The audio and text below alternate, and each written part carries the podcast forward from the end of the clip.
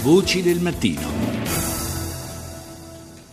Commander in Chief has authorized Secretary of Defense Chuck Hagel to deploy up Seconda parte della nostra rassegna stampa internazionale, questa è la voce del contrammiraglio del Pentagono John Kirby.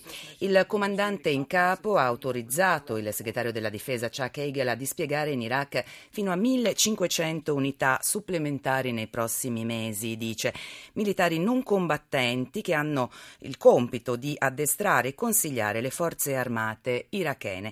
Il Pentagono, prosegue Kirby, ha annunciato di prevedere inoltre la creazione in tutto il paese di numerosi siti di addestramento per formare nuove brigate dell'esercito iracheno e tre brigate di combattenti curdi Peshmerga.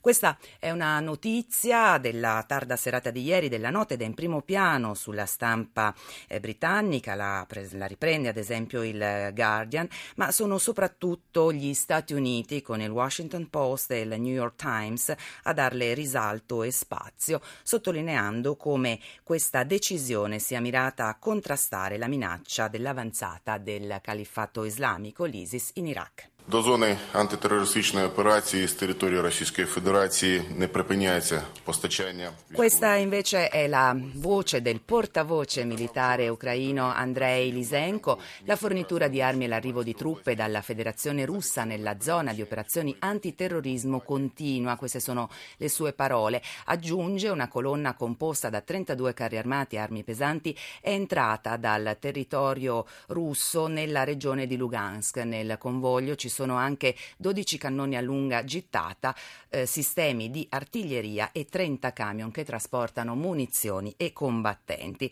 Anche questa è una news che ha ampio rilievo sulla stampa internazionale, se ne occupano i siti britannici, a cominciare dalla BBC Online, ma ci sono richiami anche da parte dell'Independent e del Financial Times, che in particolare lega il crollo del, rublo che ieri ha segnato un nuovo record negativo ehm, con l'euro a quota 60 rubli all'acuirsi proprio delle tensioni nelle regioni orientali ucraine, ma anche alle sanzioni occidentali per la crisi.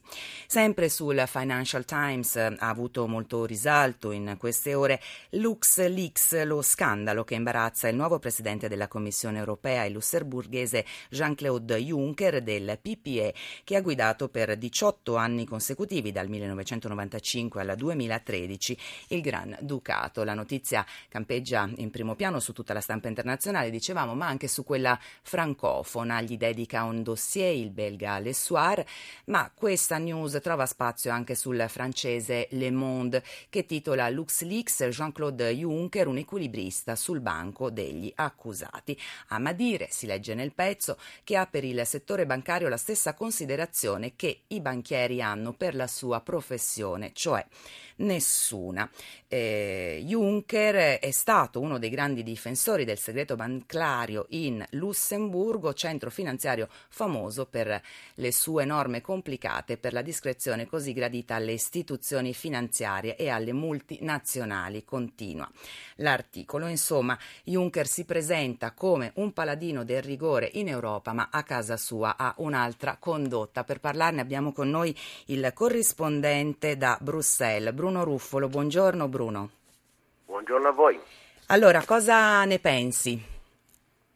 Beh, allora, questa vicenda chiaramente è chiaro che qualcuno dice i tempi dell'uscita dello scandalo non possono essere casuali, quindi è chiaro che questo è un uh, caso che era uh, all'attenzione da molto tempo, non è certo una novità che il Lussemburgo sia un paradiso fiscale da molti anni, lo scandalo è emerso chiaramente quattro giorni dopo che Juncker è, è entrato in funzione come Presidente della Commissione europea, quindi c'è da interrogarsi molto sui tempi, sul, sul, sui tempi dell'uscita di questo scandalo, ma soprattutto adesso il punto è quali conseguenze potranno esserci, perché è chiaro che eh, Juncker è in difficoltà, è sicuramente non dico nell'angolo, ma comunque insomma, è in difficoltà per questa cosa, perché è chiaro che dal punto di vista dell'opinione pubblica non è facile presentarsi come eh, il governo dell'esecutivo, certo. il, il, capo dell'esecutivo europeo che porta avanti delle politiche che poi in questo periodo di crisi economica significano sacrifici per, enormi, eh, enormi per, la, per la gente comune e dall'altra parte essere il paese che di fatto ha stabilito degli accordi con le multinazionali tali da avere agevolazioni fiscali incredibili, Infatti. in alcuni casi che arrivano allo 0,25% di tasse pagate.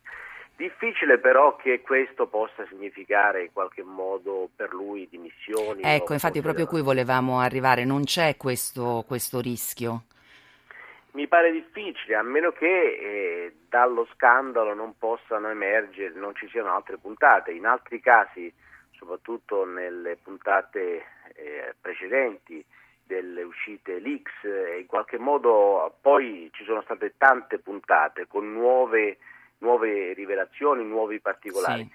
Resta da vedere se nel caso di Juncker questo potrà esserci. Mi sembra un po' difficile e mh, difficile che in questa situazione lui possa essere costretto alle dimissioni. È chiaro che dal punto di vista politico è in difficoltà probabilmente. Insomma, abbiamo due ANAP tre zoppe, una negli Stati Uniti e una a Bruxelles.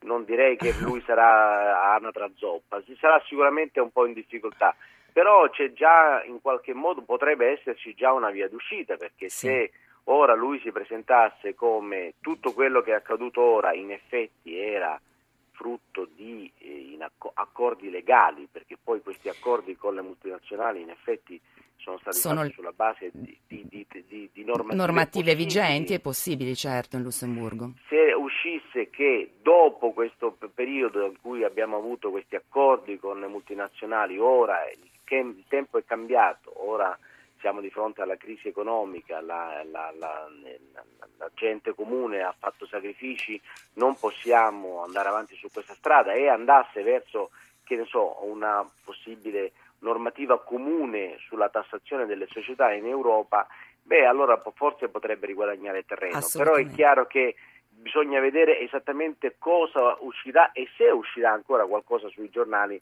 a proposito dello scandalo del cosiddetto tax ruling eh, in Lussemburgo. Allora, rimaniamo in contatto. Bruno, ci racconterai le prossime puntate di questa vicenda. Grazie a Bruno Ruffolo, corrispondente Rai da Bruxelles.